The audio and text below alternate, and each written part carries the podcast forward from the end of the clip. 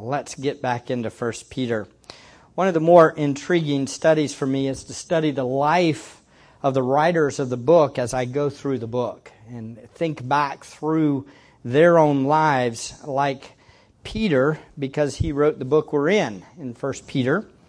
As we make our way through this book, reflecting on Peter's life during the 3 years that are recorded in the gospel accounts, will help us to understand his perspective as he writes. It's very interesting. Turn over to Matthew chapter 26. We just read, as Wendell read your passage, keep that in mind as we now read this passage in Matthew 26. Remember, even if you should suffer for righteousness' sake, you are blessed. Have no fear of them, nor be troubled, but in your heart sanctify Christ as Lord, always being ready to give a defense of the hope that lies within you. Okay, that's in your back of your mind. That's Peter writing. Look at this. While he was still speaking, Judas came, and one of the 12, and with him a great crowd with swords and clubs, from the chief priests and the elders of the people. Now the betrayer had given them a sign, saying, "The one I will kiss is the man. Seize him." They came up to Jesus at once and said, "Greetings, Rabbi." And he kissed him. So Jesus said to him, "Friend, do what you came to do." Then they came up and laid hands on Jesus and seized him. And behold, one of those who were with Jesus stretched out his hand and drew his sword and struck the servant of the high priest and cut off his ear. That was Peter. Then Jesus said to him, "Put your sword back into its place, for all who take the sword will perish by the sword. Do you think that I cannot appeal to my Father, and He will at once send me more than 12 legions of angels? But how then should the Scripture be fulfilled that it must be so?" At that hour, Jesus said to the crowd, "Have you come out against a robber with swords and clubs to capture me? Day after day I sat in the temple teaching, and you did not seize me." But all this had taken place that the Scripture of the prophets might be fulfilled. Then all the disciples left him and fled. And Peter was one of them. Isn't it intriguing? Have you ever been accused of hypocrisy before? Peter obviously failed this opportunity to glorify God, didn't he?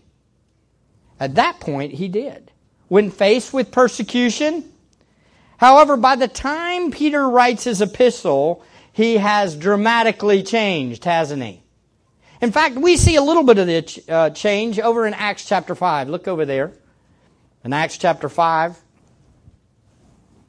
the Jews are now very angry at Peter and John and the disciples.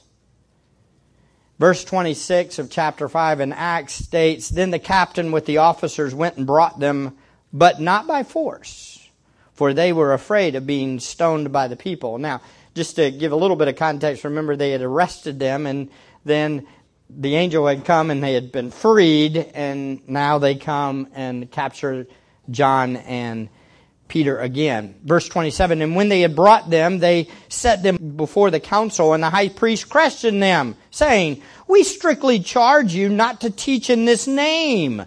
Yet here you have filled Jerusalem with your teaching, and you intend to bring this man's blood upon us.' But Peter and the apostles answered, 'We must obey God rather than men. The God of our fathers raised Jesus, whom you killed by hanging him on a tree.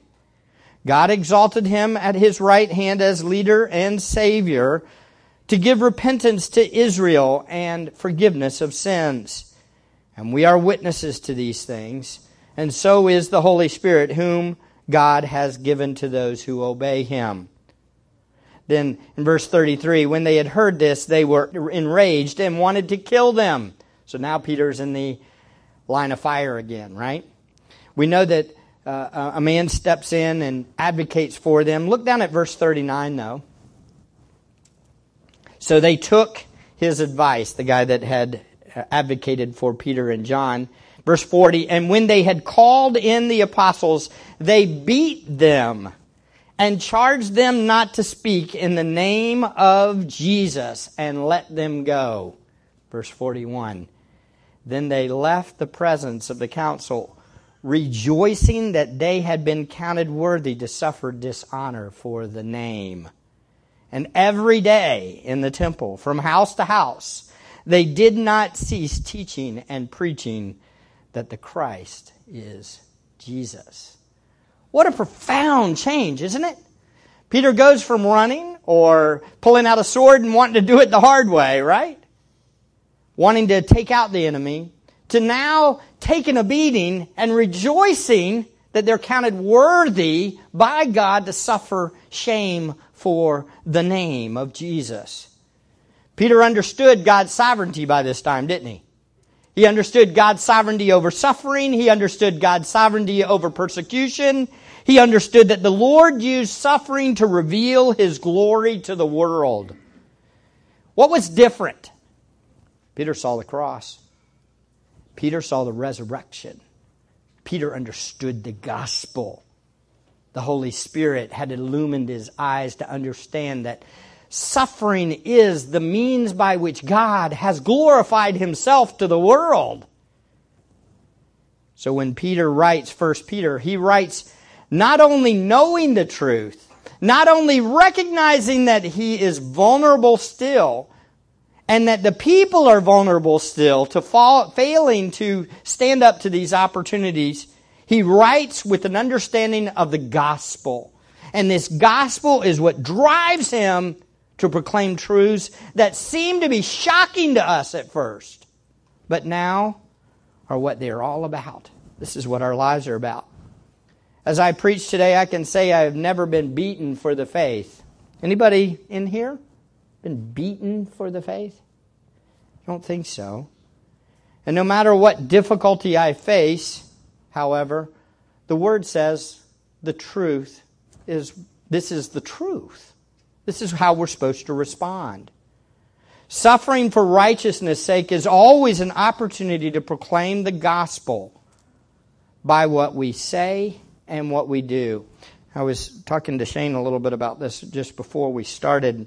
I have to admit, I've been confronted and convicted by something dramatically this morning, even as I'm preaching on this. We're so spoiled in our country. I'm so spoiled. I'm spoiled. I'm always, if I want a little bit of ice cream, I go to the kitchen and get some ice cream. Do you understand? If I'm walking down the street and it's a little bit hot, I'm like, ooh, I'm going to get in some air conditioning. I don't like to sweat. Or whatever the circumstances are, if our house is just a little bit warm, up around 79 or 80, go turn the air down. It's too hot in here. There's something about us. We can't put up with even a little bit of pain. I don't know if we can even handle applying these messages because we're so pleasure-seeking people. We feed our flesh way too much, don't we? So when anything tough comes along in our life, we crack. We curl up in a ball and say, oh, I can't handle this. Beloved, oh, hear me. I don't know if we can really even come close to grasping the depth of these passages. We are spoiled people. I think all of us need to practice sacrifice more. Saying no to our flesh is probably a good thing we should do. What do you think? Getting us ready a little bit for maybe some harder things in life. We have so much. And yet sometimes I think it is like a bitter drug that the enemy is putting into our system, lulling us to sleep and keeping us from being ready for when a real opportunity arises. suffering for righteousness' sake is always an opportunity to proclaim the gospel by what we say and what we do. Remember, Peter wrapped up this section in verse 12. Look in your Bibles, 3:12. For the eyes of the Lord are toward the righteous, and His ears attend to their prayers, but the face of the Lord is against those who do evil. God sees everyone who has repented and believed in Him. God is fully aware of our direction and our desire to obey Him. God is listening to our prayers intently, even those who are being persecuted.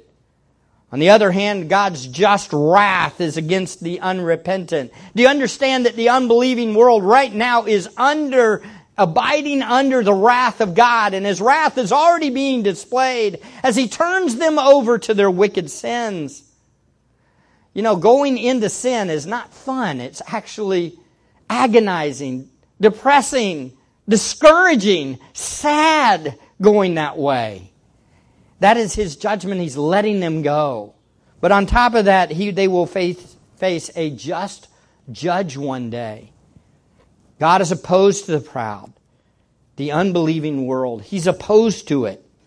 We saw last time that our passage describes witnessing through submission, even when it includes suffering. Peter explains that to these believers how suffering for righteousness' sake should look lived out in their lives. And the sections are verses 13 to 17, our witness through suffering for righteousness' sake. And in 18 to 22, Christ's witness through suffering for righteousness' sake. This passage deals with how the true believer should view suffering for righteousness' sake. Ultimately, we must see it as an opportunity, a privilege to glorify God no matter what happens in our lives. We saw first that there were three features of suffering for righteousness' sake. Suffering for righteousness' sake is not expected. That is, who is there to harm you if you prove zealous for what is good? But even if you should suffer for the sake of righteousness. Peter implies what? That it's not a guarantee. That suffering doesn't happen all the time. But if it does happen, understand it's an opportunity. Second, we saw suffering for righteousness' sake is favor from God. But even if you should suffer for the sake of righteousness, you are blessed. You are favored by God if you are persecuted for the name. You are favored by God. Now that goes contrary to the way we think, right? Especially in a society and a culture and a way of thinking that says, God is here to bless me with pleasures and making my life easy. Isn't my life supposed to be easy? Isn't that the blessing of God? Not necessarily. The blessing of God is seen in suffering for righteousness' sake, persecution, and all kinds of suffering. The favor of God is on us if we are suffering for righteousness' sake. I know that this section is suffering persecution, but the truth applies to all kinds of suffering, beloved. We had an opportunity to visit Johnny Erickson Tada's ministry in California this past week. I have to admit, and there were a couple of things that we got to do. That was my highlight by far. That was greater than walking across stage, getting my degree, and shaking John MacArthur's hand. I'm honest, just meeting the woman was wow. I felt like I was in the presence of an Apostle Paul-like figure. No, she's not an apostle, but you understand the gist. When you see somebody God has used in suffering to bring so much glory to Himself, oh, it's so amazing. She has impacted people all around the world, given wheelchairs to people that weren't able to get around in their communities. People crawling around in third world countries, they bring wheelchairs to them and help them get around, be able to get jobs. And one of the lines that just kept coming up over and over and over the whole day was, God permits what He hates to accomplish what He loves. God permits what He hates to accomplish what He loves. Oh, the implications of that phrase is amazing. What does he hate? Well, he hates seeing people suffer. He does. He hates that this woman has had breast cancer, is a quadriplegic. She has ongoing agonizing pain. She's been through miserable things in her life.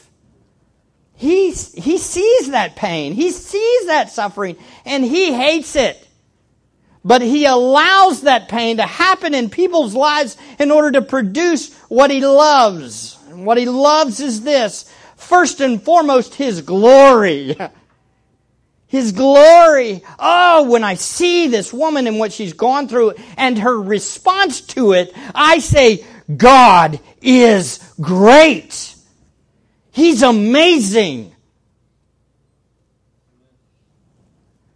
And he also produces in the person that goes through the suffering Christ-likeness.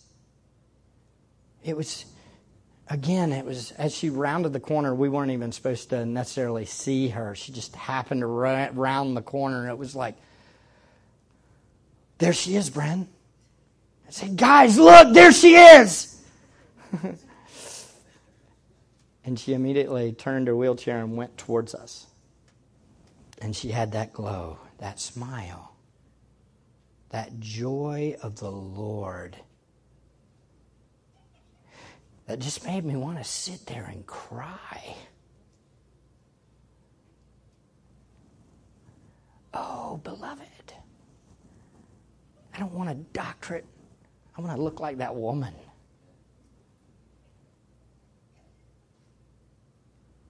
I don't want to be John MacArthur. I just want to exalt Christ in my suffering and in my life.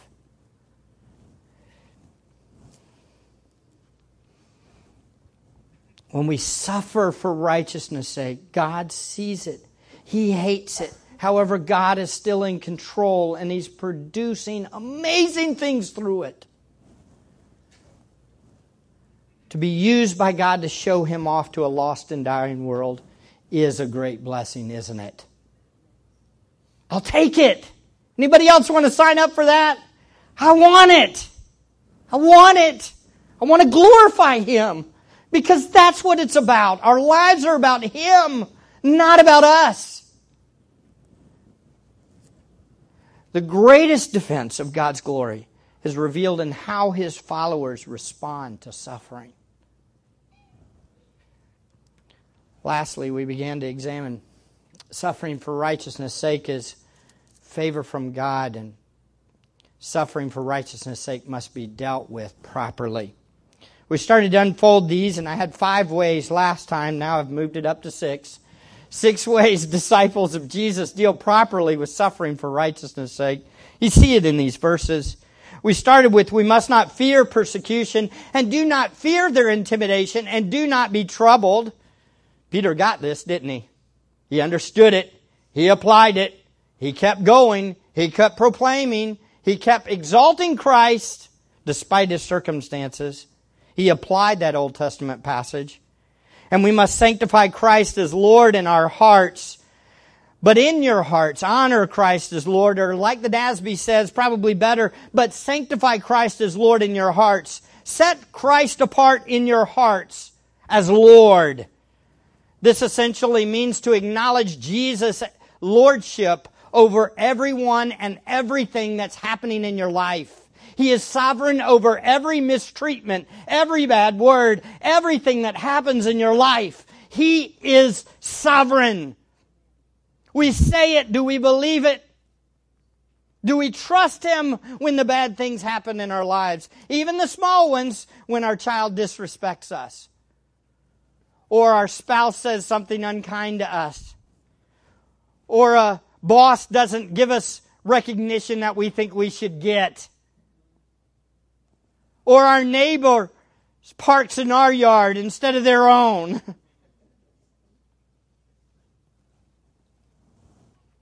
Look, beloved, this attitude of submission and surrender to the sovereignty of God is an ongoing process. We don't get it right away. And even when we get it, we have to continue to preach it to our hearts, don't we? All the time. It applies to every situation you face. No, we may not face a beating for our faith, but we will always face people who don't like us and don't like what we do. Friends, if our desire for the people's approval is our greatest desire, then our fear of their disapproval will stifle our testimony before God. If you are afraid of what people think of you, or you desire for people to appraise you, you are set up for a fall. You cannot handle any kind of difficulty that comes into your life. Sanctifying Christ as Lord means His Lordship abolishes all fear of man. We no longer care what other people think of us. Now listen, that does not mean that we don't want to help people and we're not compassionate towards people. That doesn't mean that we elevate ourselves above others. That's not what it means. But what it means is that God's sovereign over every misword said to us. Every unkind thing said to us.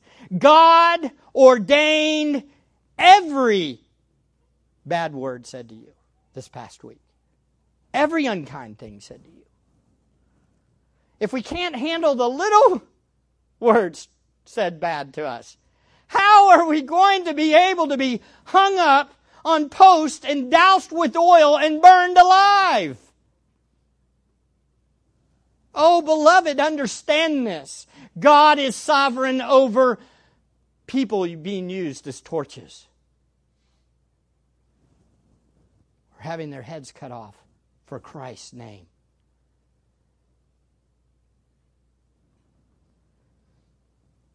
We need to think different, don't we? But I want my pleasure. We're not ready. If we can't drive past a McDonald's and say no to a milkshake, how in the world are we going to get our heads cut off for Jesus?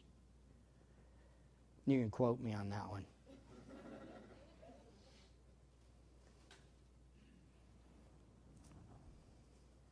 We must be ready to share the gospel.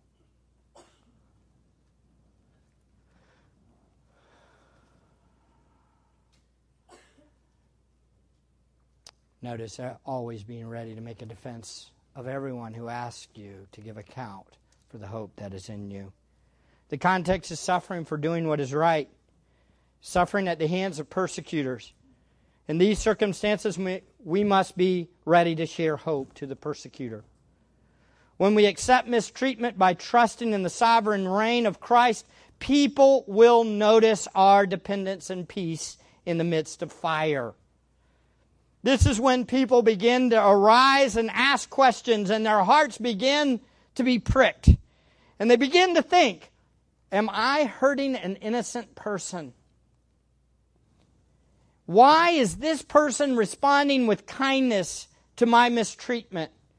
I'm so thankful for the last couple of weeks I've had somebody that most of you don't know, and don't worry, don't try to figure out who it is, but he's texting me, he lives a ways away. He's been giving me a hard time through text. He's kept me humble for 2 or 3 weeks now, just blasting me with foul language and being real mean to me. Rough, harsh stuff over and over. I get probably 10 to 20 texts a day. Harsh words.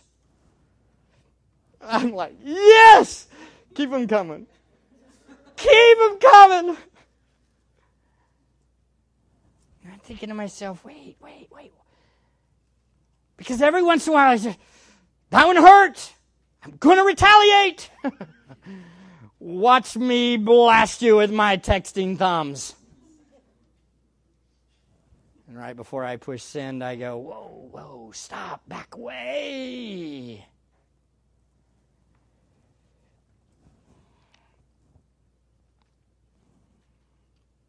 And I say, I'm praying for you. I love you. I hurt for you.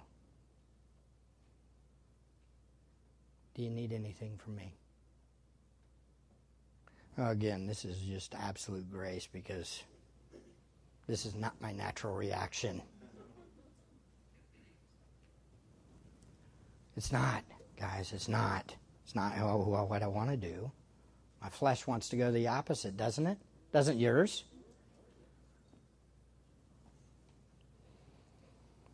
How many of you wish more people would ask you, who is Jesus and why do you love him so much?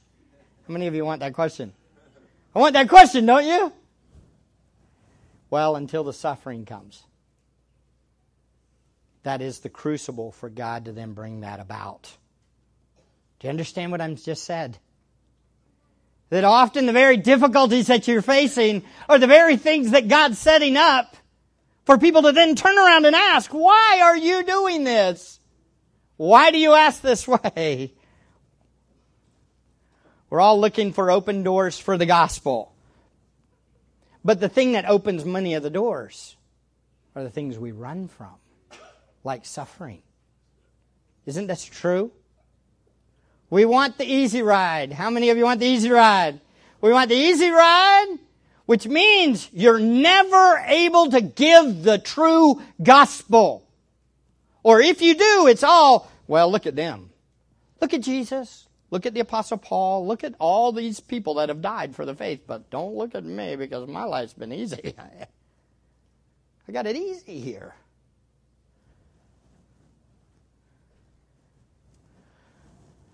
Beloved, you want open doors for the gospel? Maybe it means suffering's around the corner. If we're reverencing Christ as Lord, you will see even suffering as wide open doors and opportunities for the gospel. God gives divine opportunities to believers to proclaim Him and exalt Him during suffering for righteousness' sake. Friends, we need to view our mistreatment this way. Opportunities.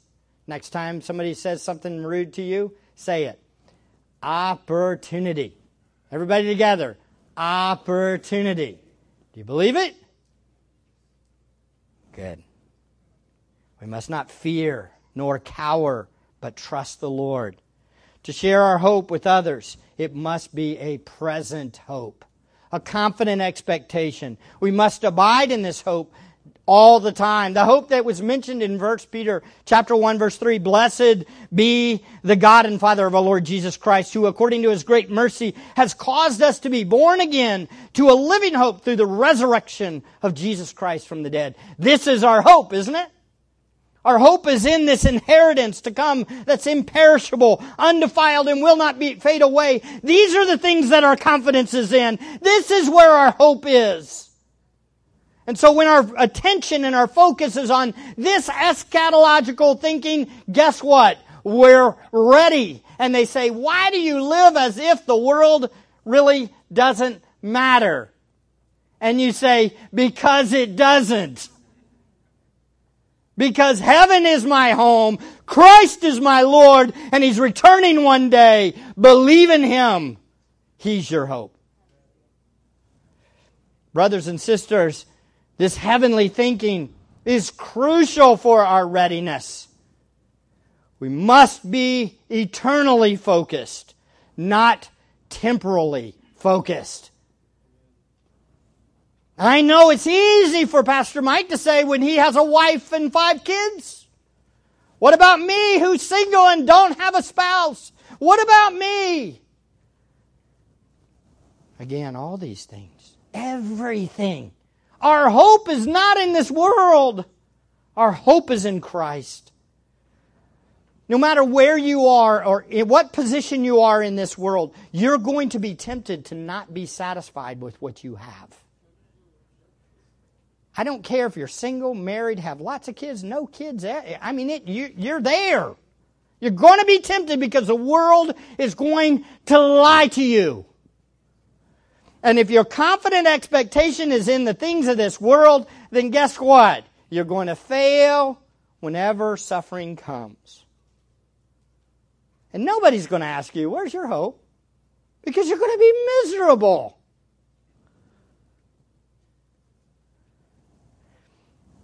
We are prepared to give a defense of our hope because our hope is not just a glimmer in our heart. It is a floodlight to our soul that points us to hope in the future. This is how we respond to suffering.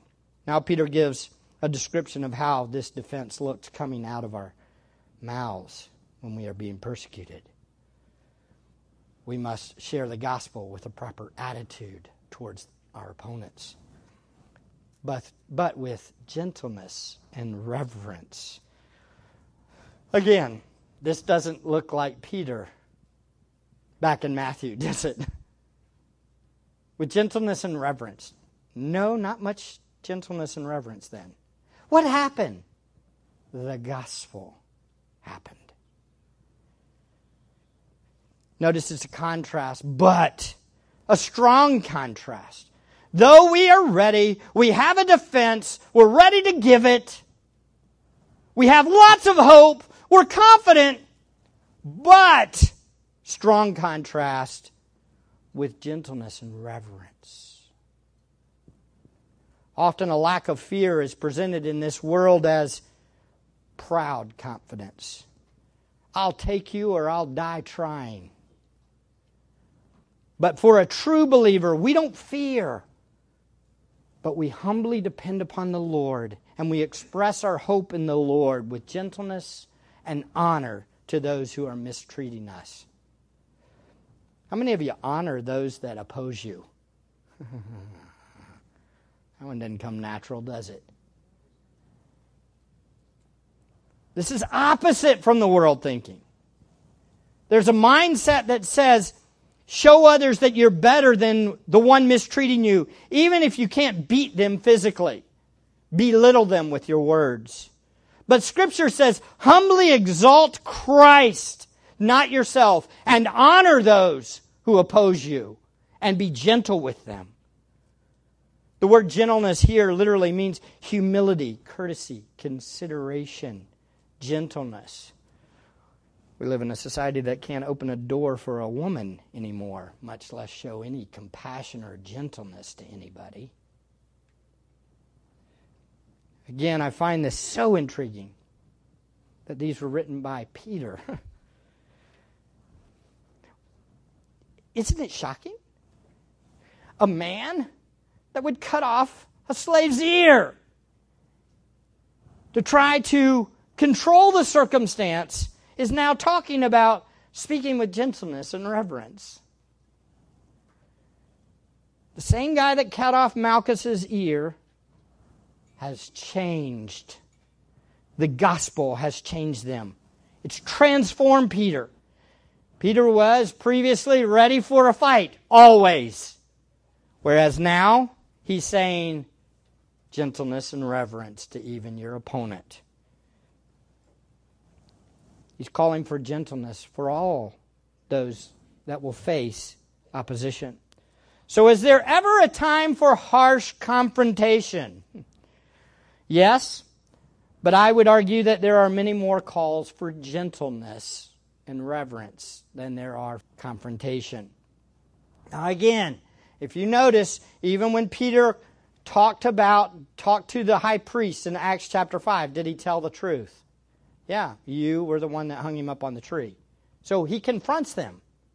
But how he did it, we can't, when we read through Acts, we can't always get the tenor of how he said it. I could read it this way. You are the one who hung him up on a tree. Or it could have been, you are the one that hung him up on a tree. Which one's right? Well, here's how we know. What he says in 1 Peter. That's how we know. He spoke with gentleness and reverence because the Spirit of God was working in him. He understood the gospel. He saw Jesus. 1 Peter chapter 2, verses 21 to 25. He saw how he responded when mistreated. Look at this. Look at these verses, guys. Galatians 6:1. Write these down. You need to read them later. 6:1. Brethren, even if anyone is caught in a trespass, you who are spiritual, restore such a one in a spirit of gentleness, each one looking to yourself, so that you will not be tempted.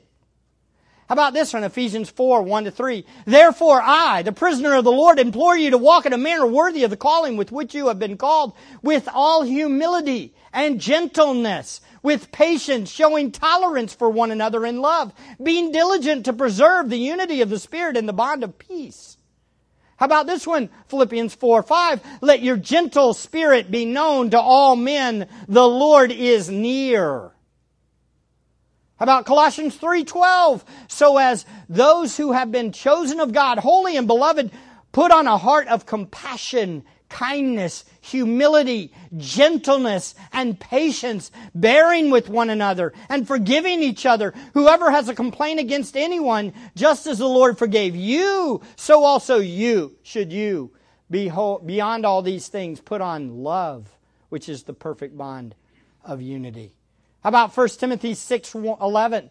But flee from these things, talking about the love of money. For you, man of God, and pursue righteousness, godliness, faith, love, perseverance, and gentleness. 2 Timothy 2:24. This is dealing with false teachers. The Lord's bondservant, his slave, must not be quarrelsome, argumentative, but be kind to all, able to teach, patient when wrong, with gentleness, correcting those who are in opposition, if perhaps God may grant them repentance, leading to the knowledge of truth, and they may come to their senses and escape from the snare of the devil, having been held captive by him to do his will. Titus 3:1, remind them to be subject to rulers, to authorities, to be obedient, to be ready for every good deed, to malign no one, to be peaceable, gentle, showing every consideration for all men. There's a lot, aren't there? James 3:13, who among you is wise and understanding? Let him show by his good behavior his deeds in the gentleness of wisdom. Boy, that'll preach. The gentleness of wisdom. But the wisdom from above is first pure, then peaceable, gentle, reasonable, full of mercy, good fruits, unwavering, without hypocrisy. Proverbs 15:1, a gentle answer turns away wrath, but a harsh word stirs up anger. It's clear, isn't it? I do agree that there are times for a stern response.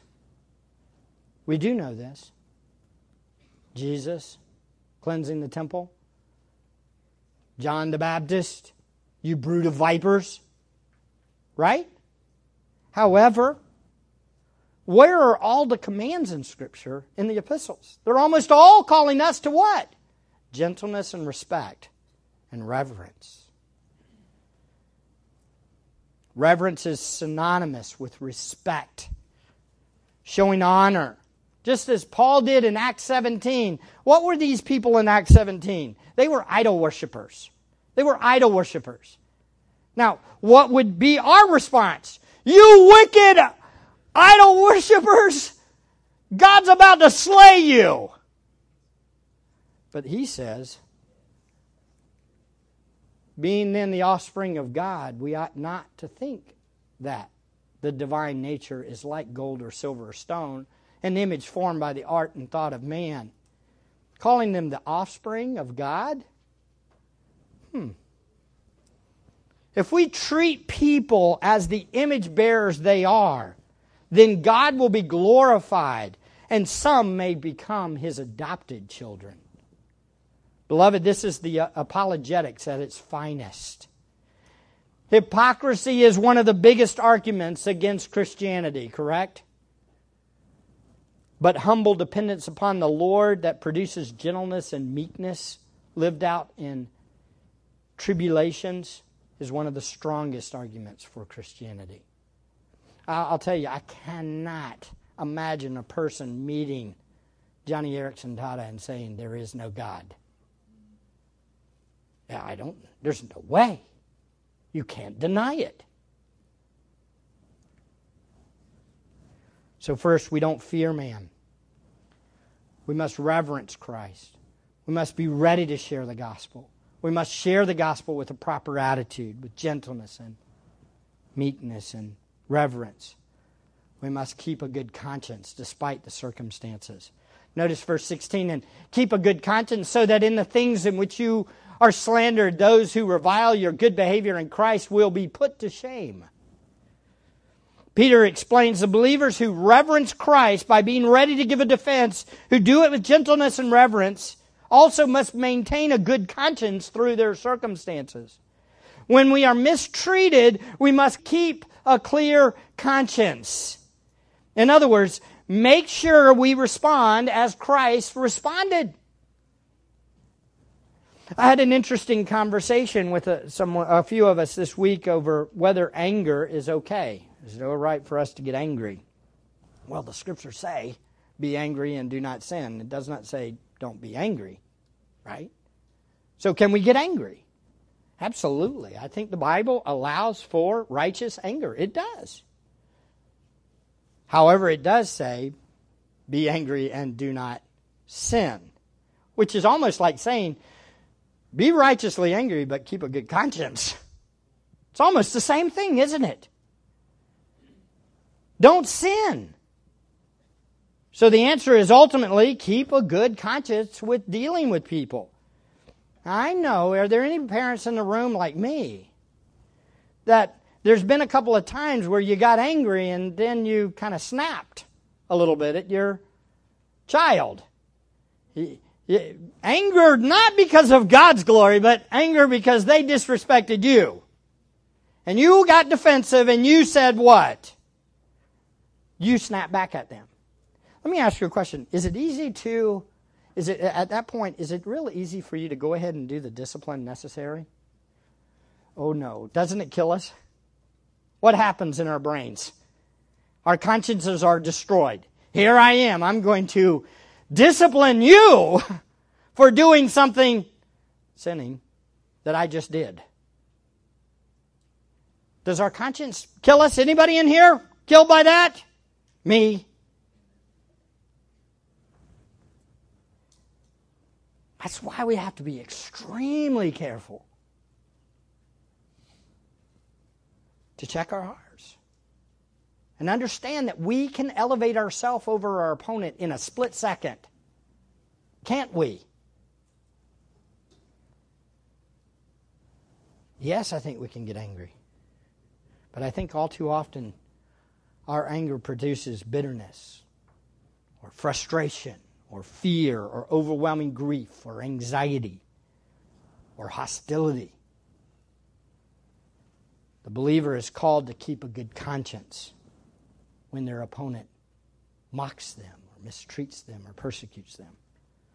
When we respond as the righteous one responded, we will have no reason to feel shame or guilt. Make sure that you don't look back with a guilty conscience, that you did not honor Christ as you should have. I think all too often we start out with right motives. Isn't this us parents? We start out with right motives. We think, okay, I'm going in the right direction. And the enemy works through our loving children and picks us and picks us and picks us and picks us until finally we do what? We snap. And then what? There went our testimony.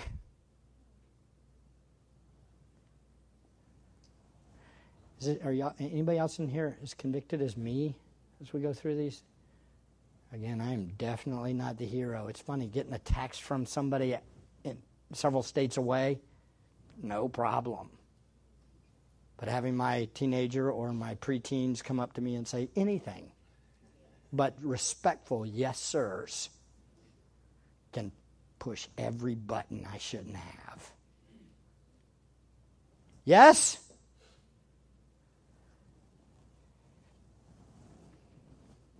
So, he says, they will be put to shame when we keep a good conscience. Wait a second. Do we want people to be put to shame? Do we want people to be put to shame? Well, it depends on how you're thinking of that word shame. If you're trying to make them look smaller than you, then you've missed the whole point.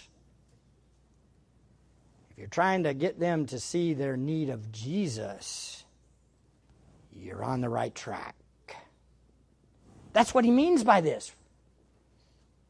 See, when we're humble and when they treat us bad and we respond with grace and gentleness and they go, wow, I'm being disrespectful. I'm mistreating somebody that loves me.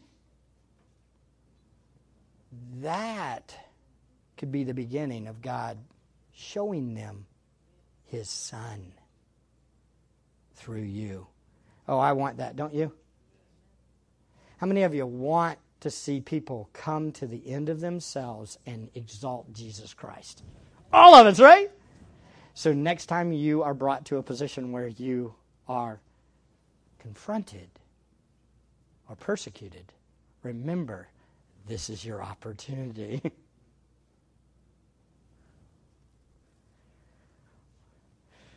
We don't do what we do to make others feel small. We do what we do to make others find Jesus and enjoy Him. Why do we do this? Well, because we understand that this is the purpose of God. We must remember our purpose. You see it in verse 16. For it is better, if God should will it. God wills what? That we suffer for righteousness' sake. How about this one? Can you imagine? What is God's will for your life? You ready? To suffer for righteousness' sake. That's His purpose for you. Oh, that will clean out a church, won't it? That's not that secret or sensitive message, everybody. What's God's will for me?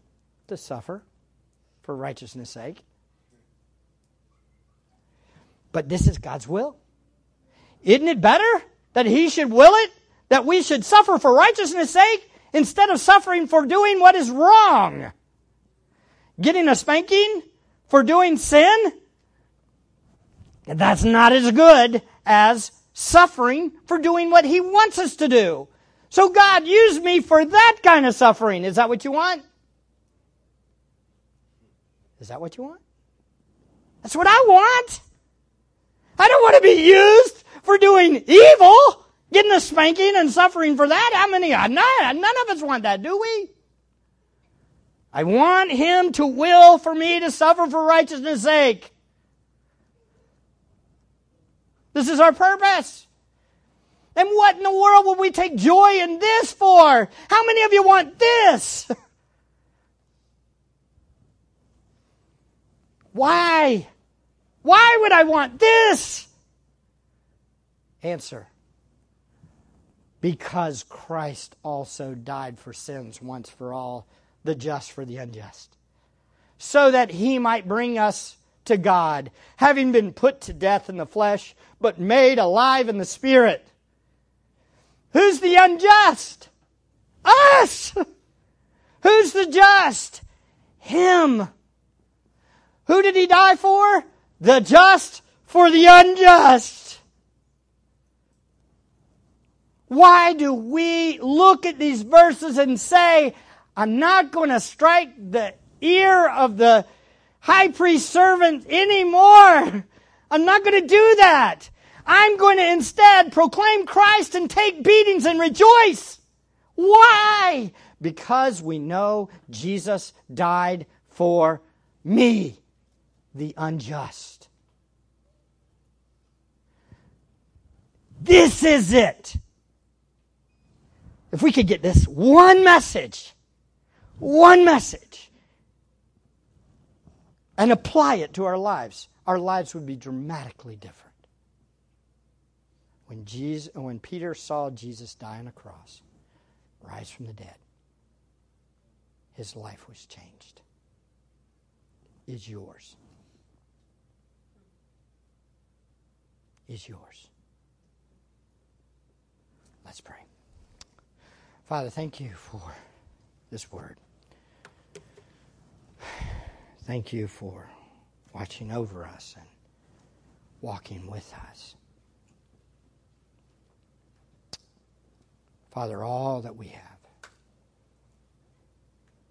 is from You. You're the Father of lights who gives good gifts. Oh, Lord.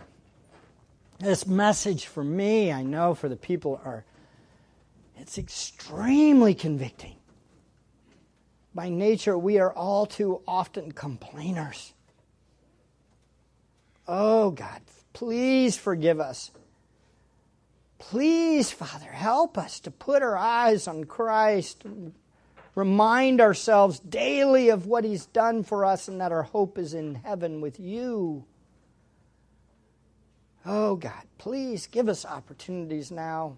We do want open doors to proclaim Your name. Help us to remember this message when we are mistreated. Please, God, help us. We know it's only by Your Spirit that we can produce this fruit of the Spirit: love, joy, peace, patience, kindness, gentleness, self-control. We need You, Spirit. Work in our lives. We want to exalt Christ. We want Him to be exalted in all that we do and say. Please, God, use us. Please, God, help us. Bring the refining fire into our lives, that our faith will be shown to be true, and that You will be exalted. For it is Your glory that we are all about. We pray this in the matchless name of Jesus, our Savior.